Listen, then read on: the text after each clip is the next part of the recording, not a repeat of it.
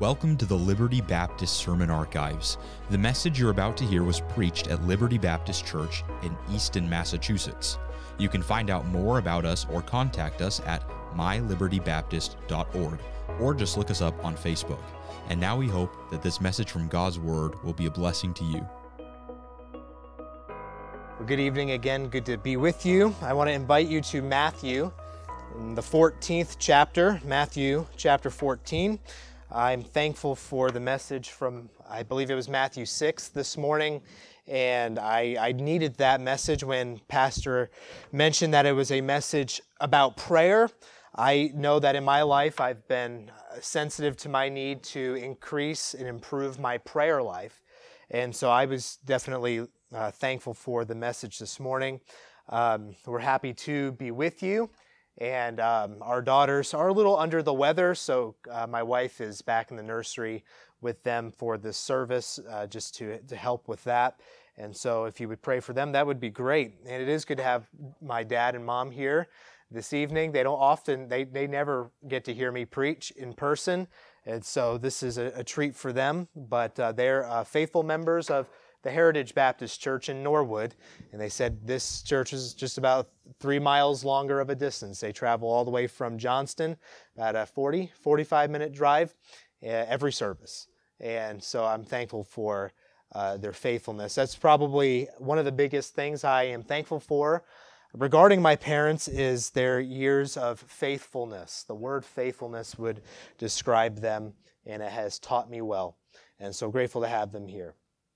So we're in Matthew chapter 14, and uh, this evening we're going to be considering a very familiar passage of Scripture, an account probably most of us in the uh, most of us in Christianity have have have heard taught in Sunday school. We've heard it preached. Maybe you've even had opportunity to share this story in the Bible with children or others in Matthew chapter 14. And so, but I want to encourage us to consider this account with fresh eyes, with, with fresh ears, with a fresh heart this evening, and to not come into the account thinking, well, I, have heard this one before. I know how this ends. Uh, God, all, the reason why we come to church, a reason, just one among many we come to church, is to be reminded of truth over and over again because we are so easily forgetful hearers. And God can take one account in Bible history and teach us a hundred lessons. And uh, He meets you right where you're at every time. And so I want to encourage you to consider this uh, with a fresh heart and mind uh, this evening.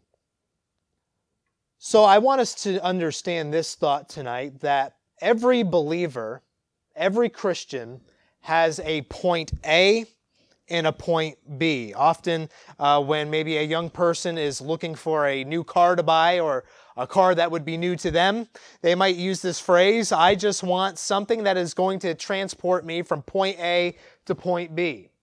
Right? Maybe you've used that phrase before, or we're thankful that our current vehicle does get us from point A to point B. Um, and you can tell that to the Furtados and whatnot as we're talking about him driving his moped to church next week. Uh, but we can talk about that later. But point A tonight is going to represent where I am spiritually. And point B will represent where God wants me to arrive at spiritually. How God wants me to mature. But to get from point A to B, we must journey with the presence of God through what I'm going to call tonight a transition. The word transition is a process that takes something from one place to another. So I want you to think about the thought of spiritual transitions. A spiritual transition is the process of God's spiritual preparation or spiritual maturation in me, his maturing process in me as his child. And maturity is a process.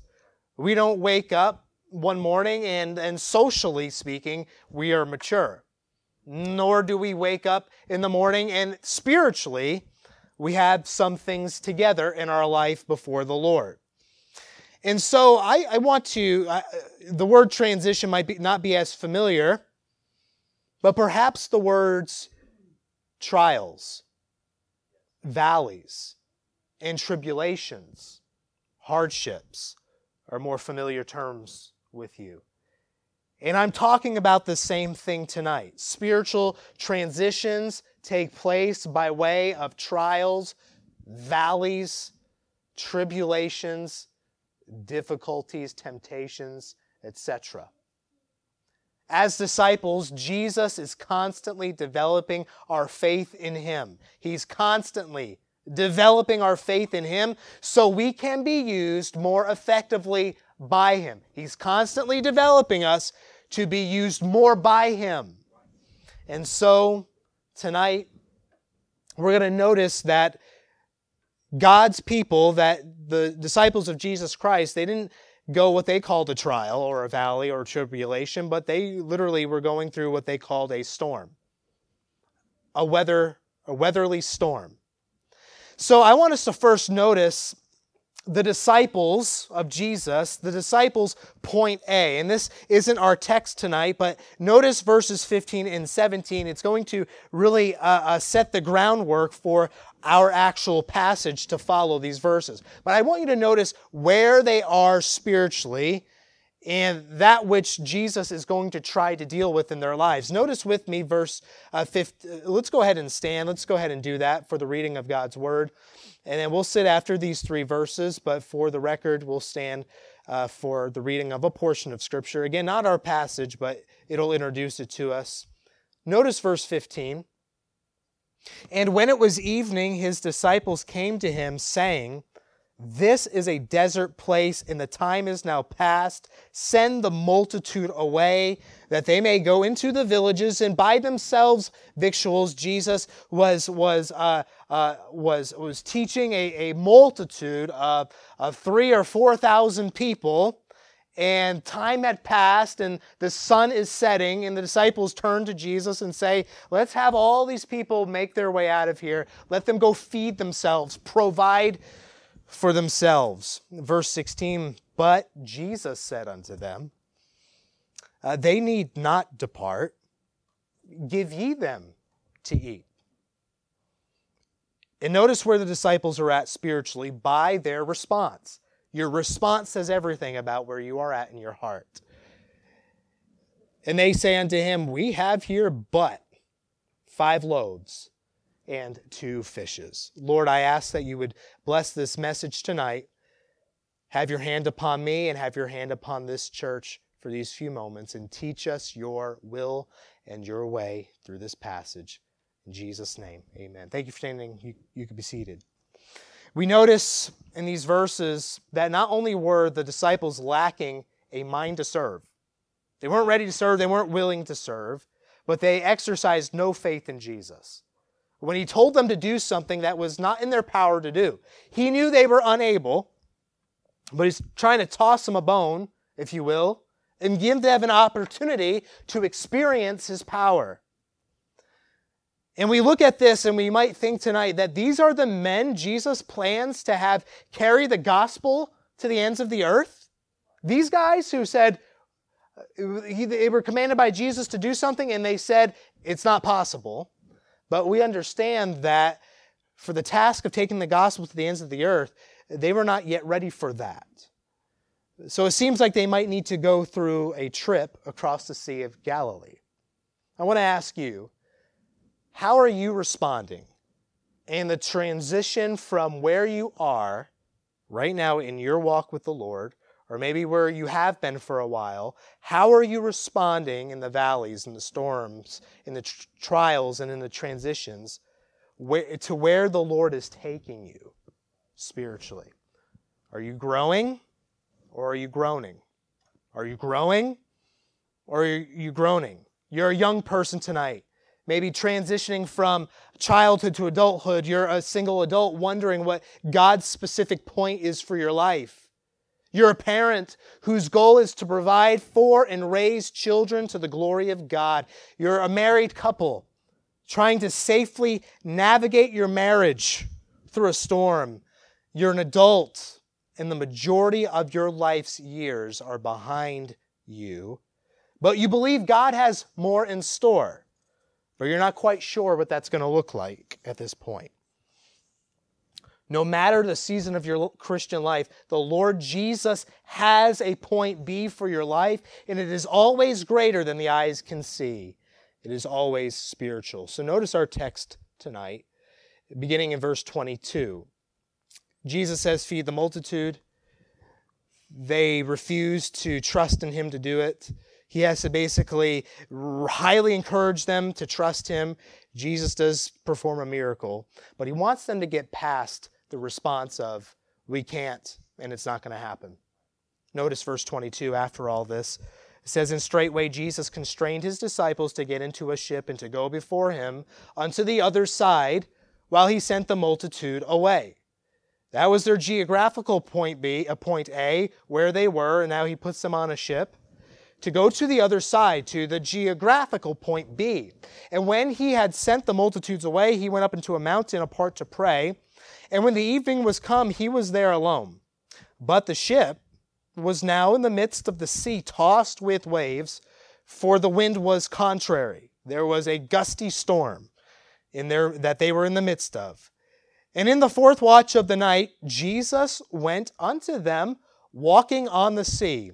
And when the disciples saw him walking on the sea, they were troubled, saying, It is a spirit, and they cried out for fear. But straightway Jesus spake unto them, saying, Be of good cheer. It is I. Be not afraid. And Peter answered him and said, Lord, if it be thou, bid me, invite me, command me to come unto thee on the water. And verse 29 And he, Jesus, the Lord of all, said, Come.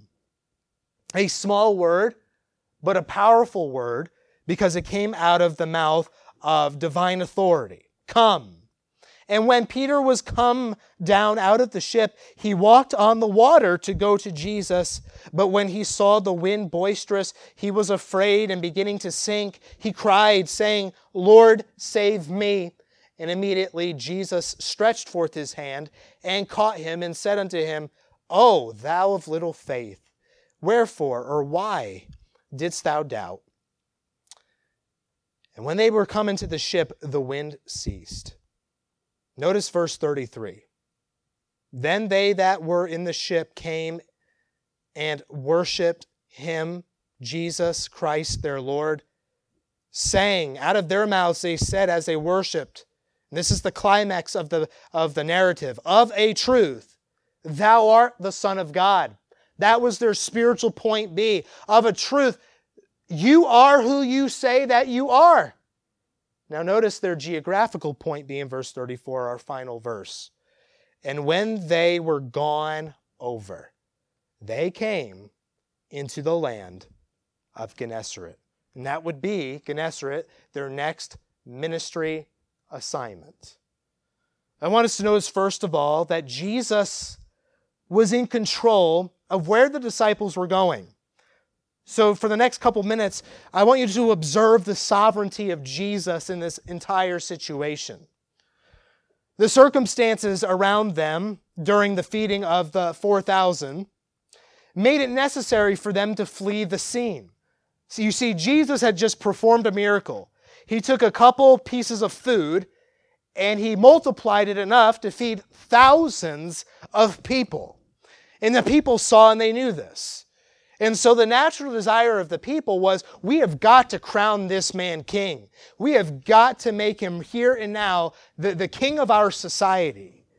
But Jesus knew that it was not time for that to transpire, so he took his men and they, they skedaddled, if you would.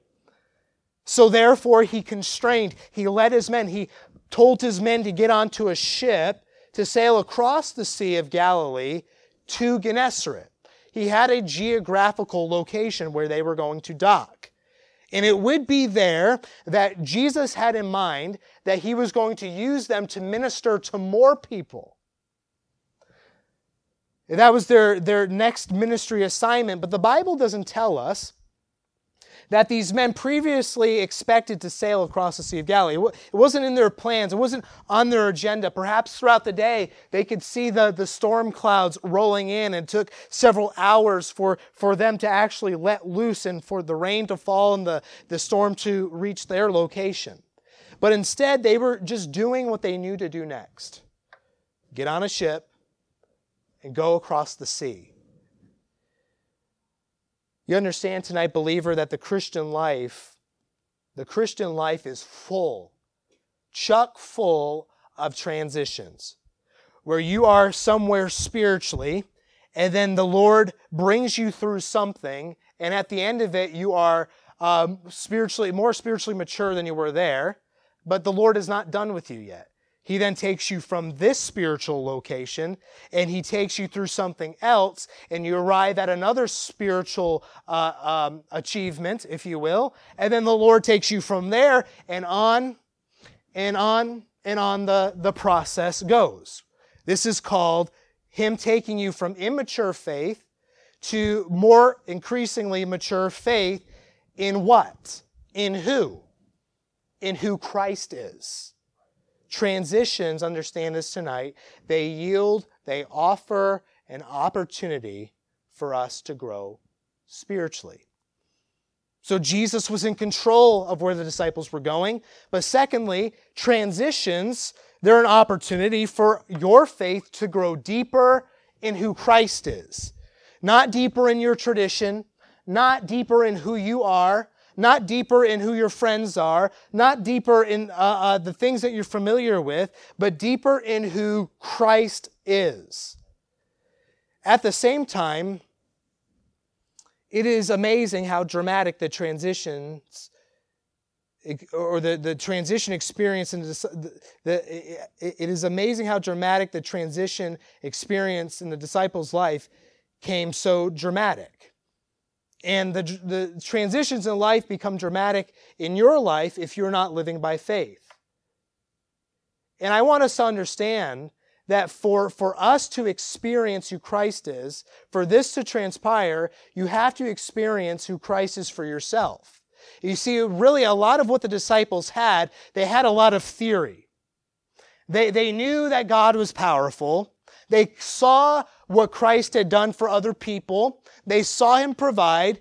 They saw him uh, heal. They saw him teach. They saw him love. But if they were going to be what they needed to be in Christ, they needed to personally experience him for themselves. They needed to go from theory, they needed to go from knowing a Bible story to knowing the God of that Bible story for themselves. They needed to not just teach Christ and preach Christ and teach the Old Testament and preach the Old Testament, they needed to experience the very God of their stories for themselves. Or else, so much of their ministry would have no power and no effect. Or at least, not as much power or effectiveness it could have if they just let God be God in their lives.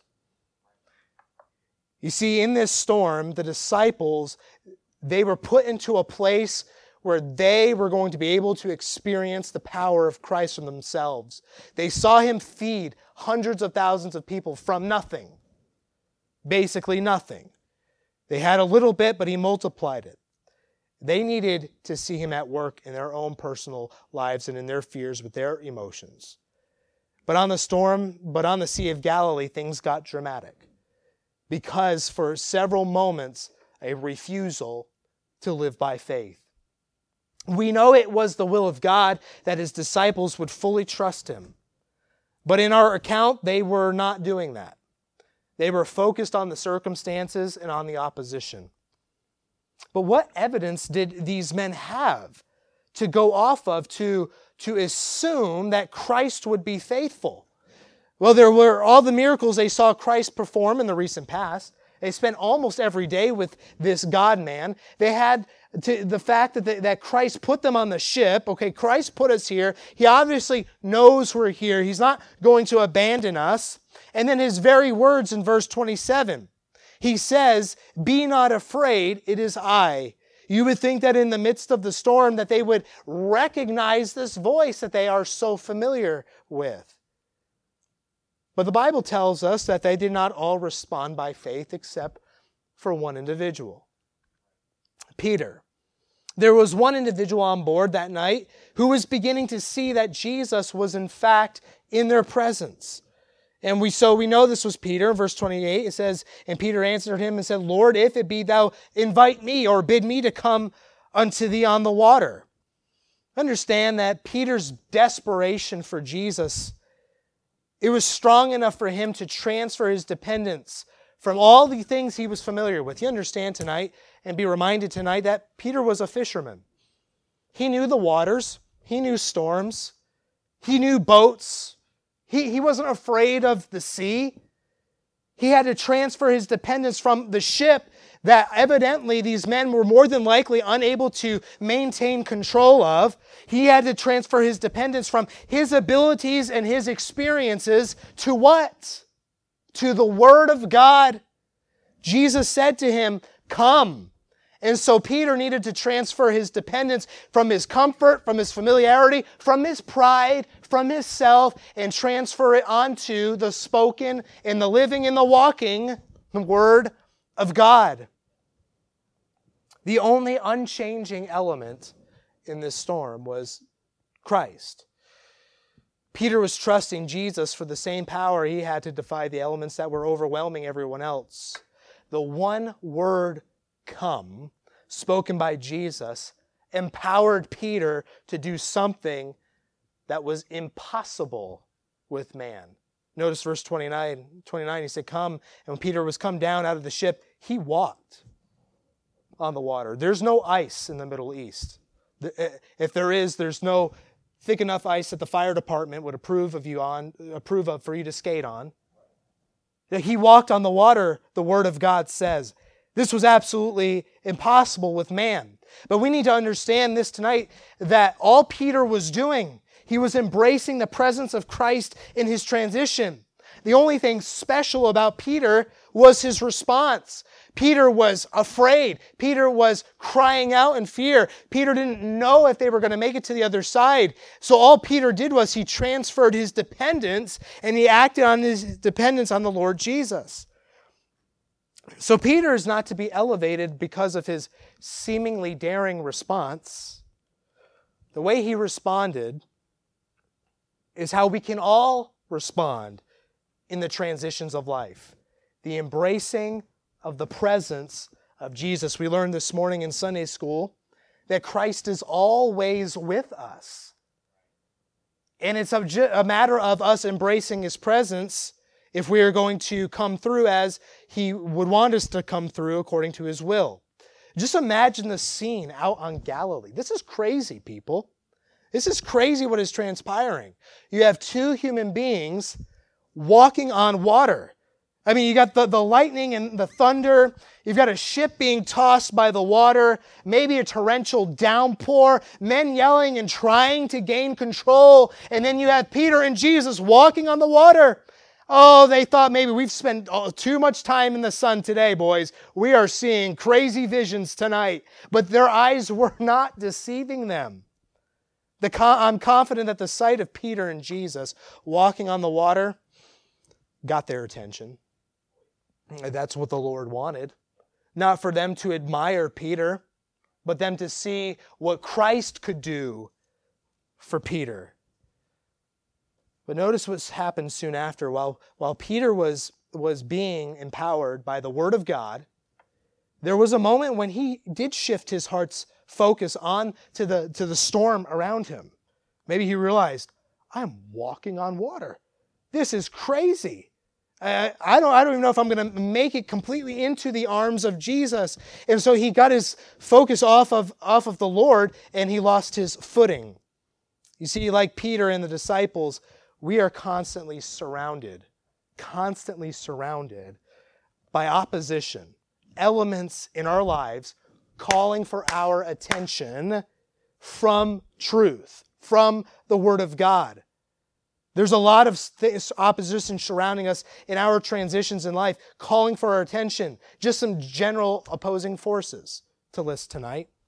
You've got the world without us the condition of the White House and the economy, the conflict between political agendas, Supreme Court decisions, messaging from news outlets and social media, uh, a humanistic culture provoking you to doubt what you believe as a born again child of God, circumstances maybe in your home that you can't control. There's something about a spouse. There's something about a, a child. There, there's something uh, structurally wrong with the place in which you live. Calling for our attention, tempting us to get our faith and our trust off of the Lord.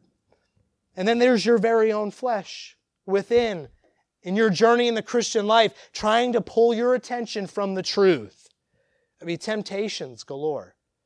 The lust of the eyes, the lust of the flesh, the pride of life, fears, depression, anxiety, confusion, and then personal struggles and battles that might be difficult to articulate to somebody else. We need to understand tonight that the devil is the one orchestrating all the opposition and evil in the atmosphere, for he is the prince of the power of the air. Air. And so we need to understand and be wise tonight that he does this to strengthen our fear.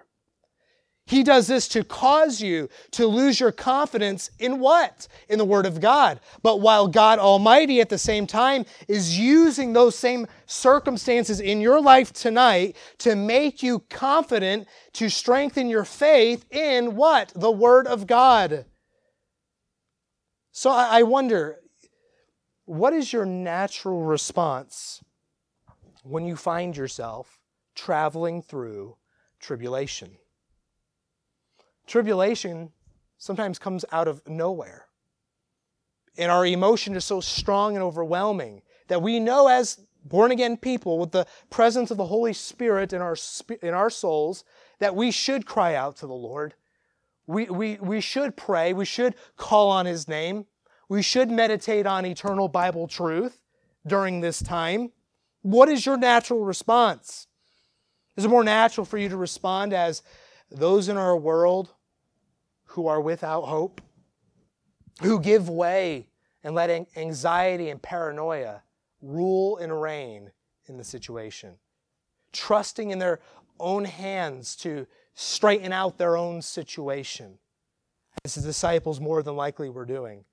Or perhaps you're in a habit of, of doubting the Lord is aware of your situation placing all that you've seen and, and heard about Christ on the shelf as if the fact that he is a deliverer is just some theory, it's just some Bible story, it's just some fairy tale instead. And I believe that that's m- more common. We know the stories, we know the account, we know the testimonies of other believers in our lives, and we think that he is faithful to them, but not necessarily to me.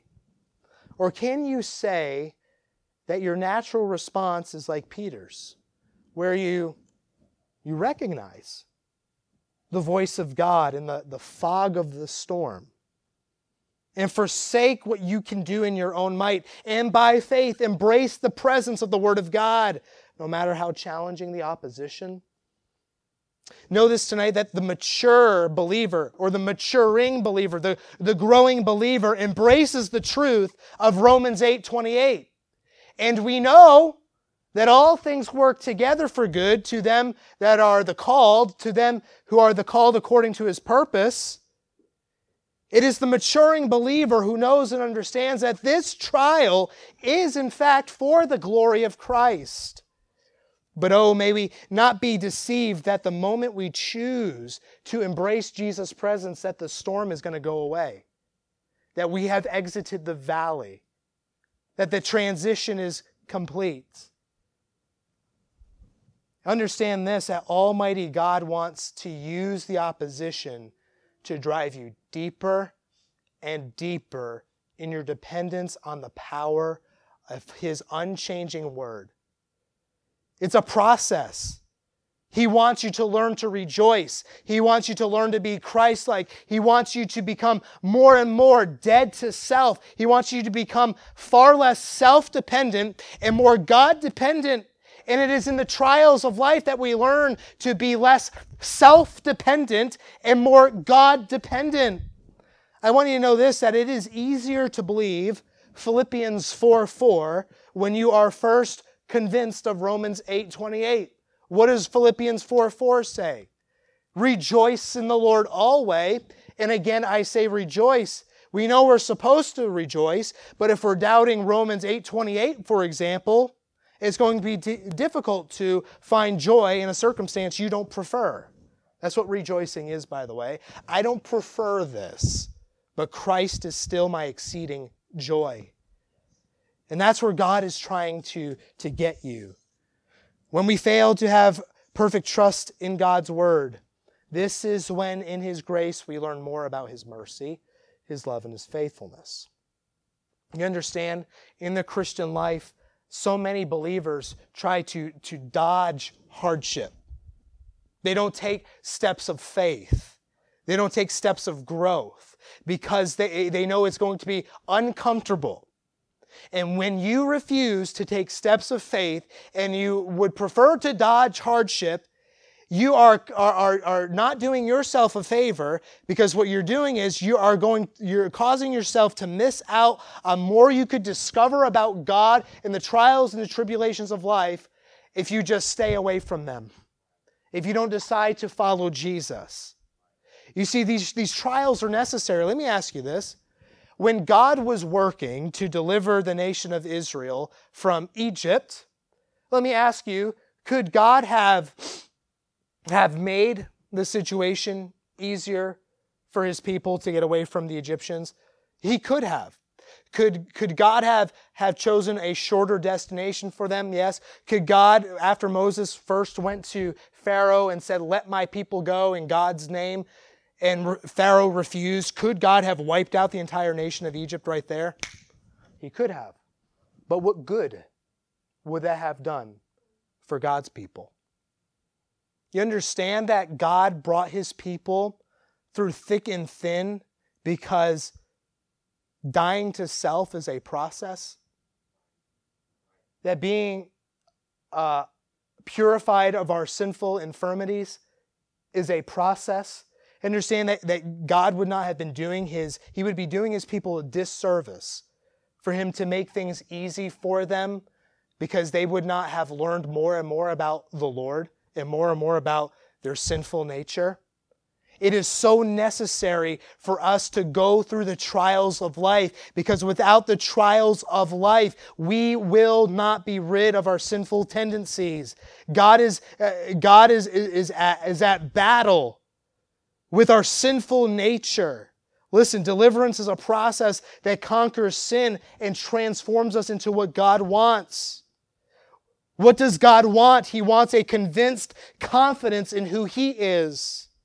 While so many things are, are changing and developing in the atmosphere of your life, God wants you to become confident that Jesus, the Word, remains steadfast and true. That was his goal for these men that night. And all of this is changing. And we flip flop on our faith. But Christ, you remain the same. You do not go back on your word. And so long as we have faith in your word, there will be progress in our lives. There will be victory in our lives over sin. And there will be more power endued upon our lives the more we experience you for ourselves. Jesus' command to Peter didn't change when Peter shifted his focus. Jesus didn't turn around and abandon Peter. Ah, boy, you swim for yourself. I'm going to go this way. No, that's not what Jesus did. For the Bible says in Micah chapter 3, verse 6, For I am the Lord, I change not. We see that Peter put his dependence back on the Word of God when he said, Lord, save me. You see, Peter would know the power of God so long as his heart was focused on Christ. When he was focused on Christ, he was able to stand. And by the grace of God, Peter experienced the faithful steadfastness of Christ in his effort to embrace his presence. Understand tonight, Liberty Baptist Church and guests, it is even in our sinful failures, within the transitions of life, that God allows our faith to grow. You see this, catch this tonight. Almighty God uses the transitions of life to strengthen our confidence in who Christ claims to be. Who is Christ? Who does he claim to be? Christ is sovereign. He's all powerful. Christ is present. He's always faithful. Christ is unmoved by our opposition. Christ is full of grace and mercy. The word of Christ is the rock on which we can walk amid stormy waters. We see that it's so easy to teach and say, hey, God is sovereign, God is present, God is faithful, God is unmoved, God is full of grace and mercy, but it is a different thing to have to be put into a position where you have to experience that for yourself and actually try to live out what you teach and what you preach and what you read. And when God puts you in that situation, He's doing it out of love and mercy to grow you and prepare you for what He has in store for you at point B. Understand that some of the greatest theological lessons are learned during and through the storms of the Christian life. These men didn't enroll in Heartland Baptist Bible College. These men didn't enroll in some Southern, uh, Southern Baptist theological seminary. They were just following Jesus.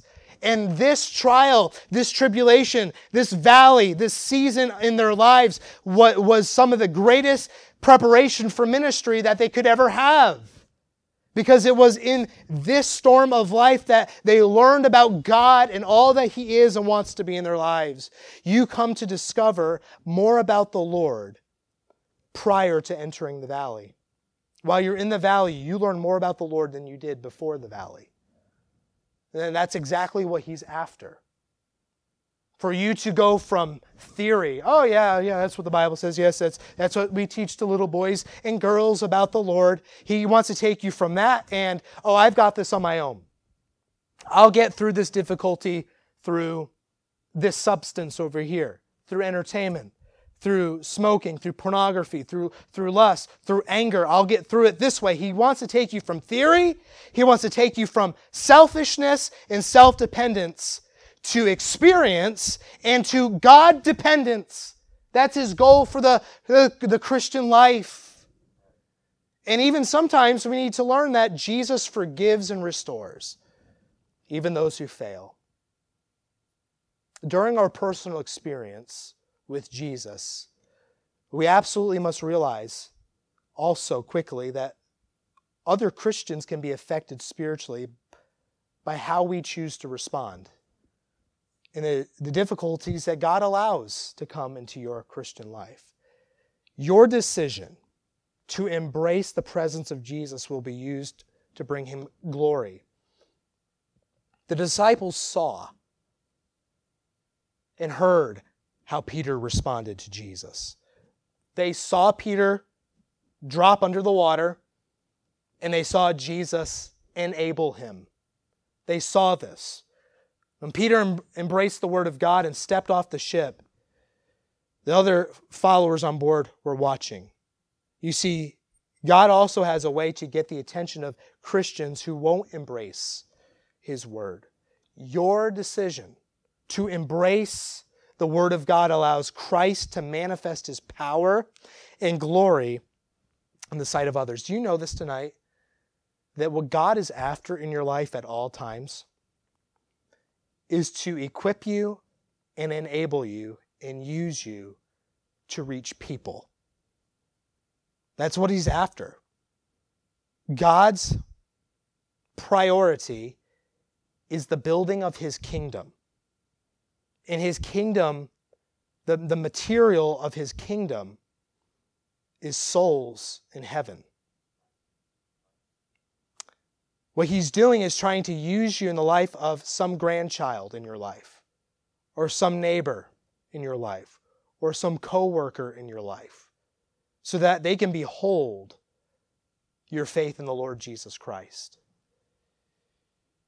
A real walk with Jesus will bring conviction even to other Christians refusing to fully embrace his presence. You see, the goal is not for others to see you at all. That's where, God is getting at. The not I, but Christ life. The goal is not for others to see you at all, it is for others to see Christ in you. The, the, the Lord's point B for both Peter and other believers on board the ship that night was the exact same thing when he led them into this situation, into this transition. Understand this about this account that Jesus was not just trying to flee a crowd who wanted to crown him king. He wasn't just trying to get his men to the next ministry assignment, the land of Gennesaret. He wasn't trying to get them to the land. No, Jesus was trying to make disciples out of believers. I, I think that in the room tonight, the, the majority of us are believers. But are you following your Savior? Is your Savior your Lord? Is He the master of your life? He is after discipleship in your life. And a, a, word that is very synonymous with the, the word discipleship is the word process. Listen, discipleship is not just a program you go through for the first eight weeks of your salvation. Discipleship is a lifelong process for the believer. Just because you closed the binder and you got a certificate in church by the pastor because you completed the eight weeks of discipleship does not mean that discipleship is over. When you got baptized as a Christian, that was the beginning of a lifelong journey and process of God taking you and conforming you into the image of His Son. And that's what He was after. That they wouldn't be just associated with Jesus. Oh, yeah, we're with the man who, who heals people. Yeah, we've got status. We're Christians. Oh, we're with the man. We belong and we're friends with the man. We're in the inner circle with the man that, that people flock to come here and see.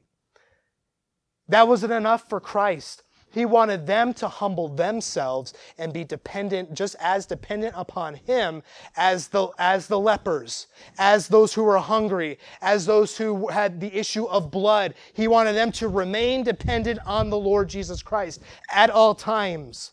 You see, they would have no power, no effectiveness in Gennesaret like they should have at that moment if they had not gone through this. It is in verse 33, where when Peter and Jesus come back on board the ship, safe and sound, that 12 light bulbs go on when they declare of a truth, you are the Son of God. You are who you say you are. Uh, uh, uh, what you just did there is impossible with, with man. What you just did there, we will never forget. Our mind, our brain will never forget. And what Jesus was tell, uh, trying to teach them is you can and you must depend on me at all times for everything in your life. God uses transitions in our lives to strengthen our faith in who Christ is. Why? So that we can be more effective declaring who Christ is. The Bible says, and when they were gone over, in verse 34, and when they were gone over, they came into the land of Gennesaret. Christ not only had an intended geographical point B for where his disciples would do ministry next, but he had a spiritual point B so their ministry would be effective for Christ. Remember their point A? Quote, or this, this, is a, this is just an elaboration. We'd rather send the multitude away to find food than ask you to provide. They went from that very quickly to their spiritual point B, which was because you are God, we can and we will trust you. Because you are God, we can and we will trust you the spiritual point B is far more significant than the physical point B, than the geographical point B. And honestly, if we're honest tonight, we want the physical point B. We want the geographical point B. We don't want the trial. We, we, we might not want to grow spiritually as much as we want to be comfortable and cozy and convenienced and everything to be hunky dory. But with that, you will not grow spiritually. Listen, if you don't grow spiritually, you're not going to be able to reach people the way He wants you to reach people.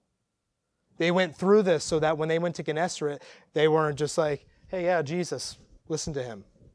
Yeah, yeah, he's got the truth. Now, everybody quiet, quiet. Everybody in an orderly fashion go see Jesus as when your number's called. No, it went from that to he can change lives. He changed our lives. I mean, what we just went through on the, the Sea of Galilee was incredible. He can do miracles. He performed a miracle for us. He walked on water. Our friend, he enabled our friend Peter to walk on water. He is God. He can be trusted. He can defy the elements. You just have faith in him and he will do it. He will transform you uh, into what he wants you to be.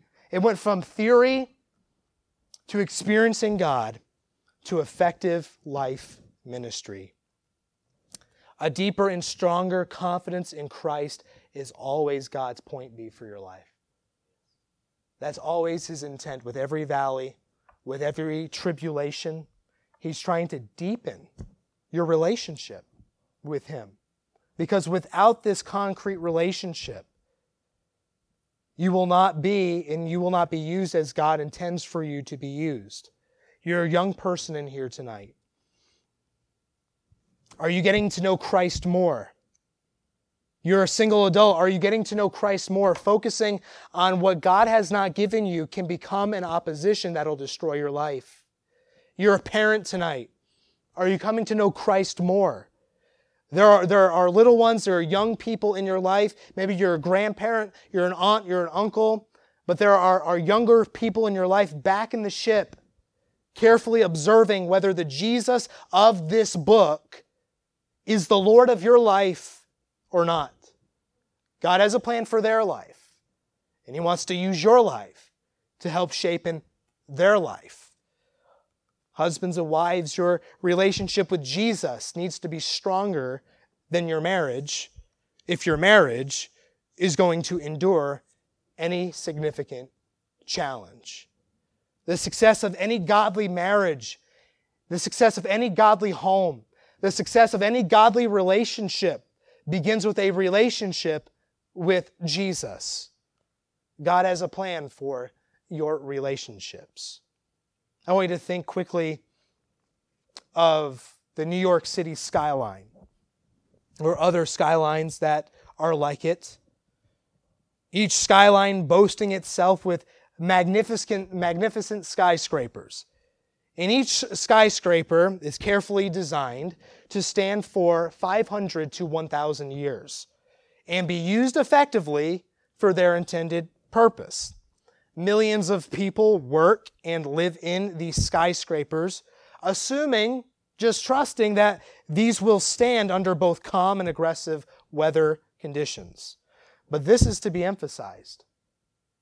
Absolutely none of these buildings can be as tall and as effective as they are without the process of having a deep foundation dug into the earth below for them to rest in.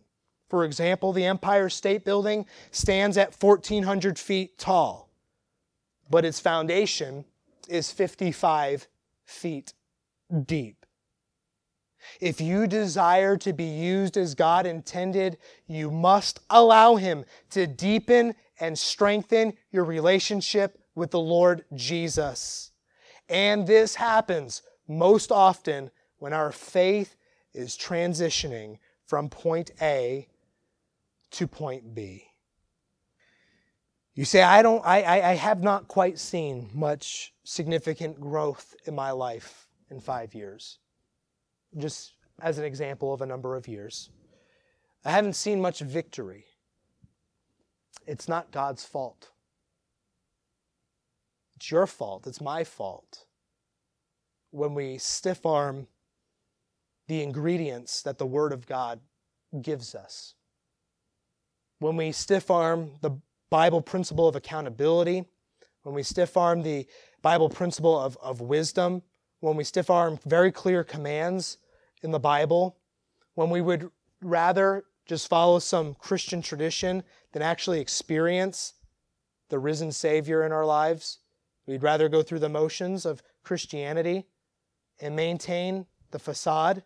When we choose that over what the Bible actually says in the Lord of our salvation, victory is going to be hard to come by. But it doesn't have to be. God saved you for a relationship with Him. And it is in that relationship where victory in your life, strongholds, addictions, ways of thinking are overcome when you walk with Him and you obey what you learn of Him. Understand that God's goal for every born again Christian, listen, is Christ dependence. Eh, I'm sorry, God's goal for every born again Christian is Christ likeness. And how was Christ? He was God dependent, constantly dependent on the Father. And Christ likeness can only occur by the process of discipleship, by letting Him be the Lord of your life. And so, as we follow Jesus, He leads us. He sometimes constrains us to get onto a ship, and He leads us into a valley. He leads us into a storm. But we have to understand that it is those very trials that are a result sometimes of following Jesus that make us God dependent. And you say, Preacher, why do I need to be God dependent? So we can reach people with the gospel with great power and effectiveness. You cannot reach people if you're not God dependent. And it is the trials of life where you say, God, I give up. I can't do this. And God says, boom. That's exactly what I want. Let's go to victory. And now let's use you to reach people in your life for the kingdom of God. Because you can't do it without me. And if you're living the Christian life, I can do it. I can do it. I've got my own way. I can get through this with my own wisdom. God says, fine, you'll sit right there while there are people over here I could be using you to reach. But if you're not dependent on me in the trials of life, you're not going to be dependent on me with the gospel. And that's exactly where he was going with with these men.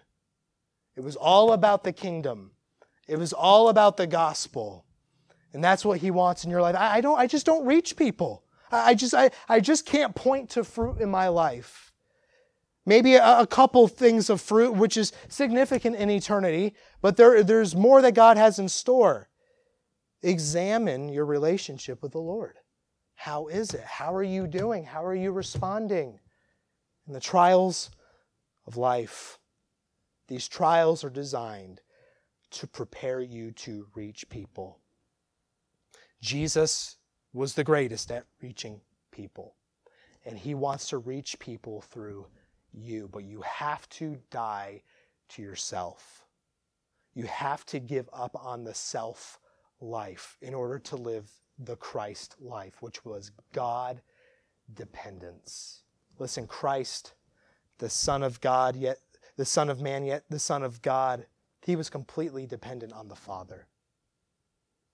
And the Father used him, obviously, powerfully.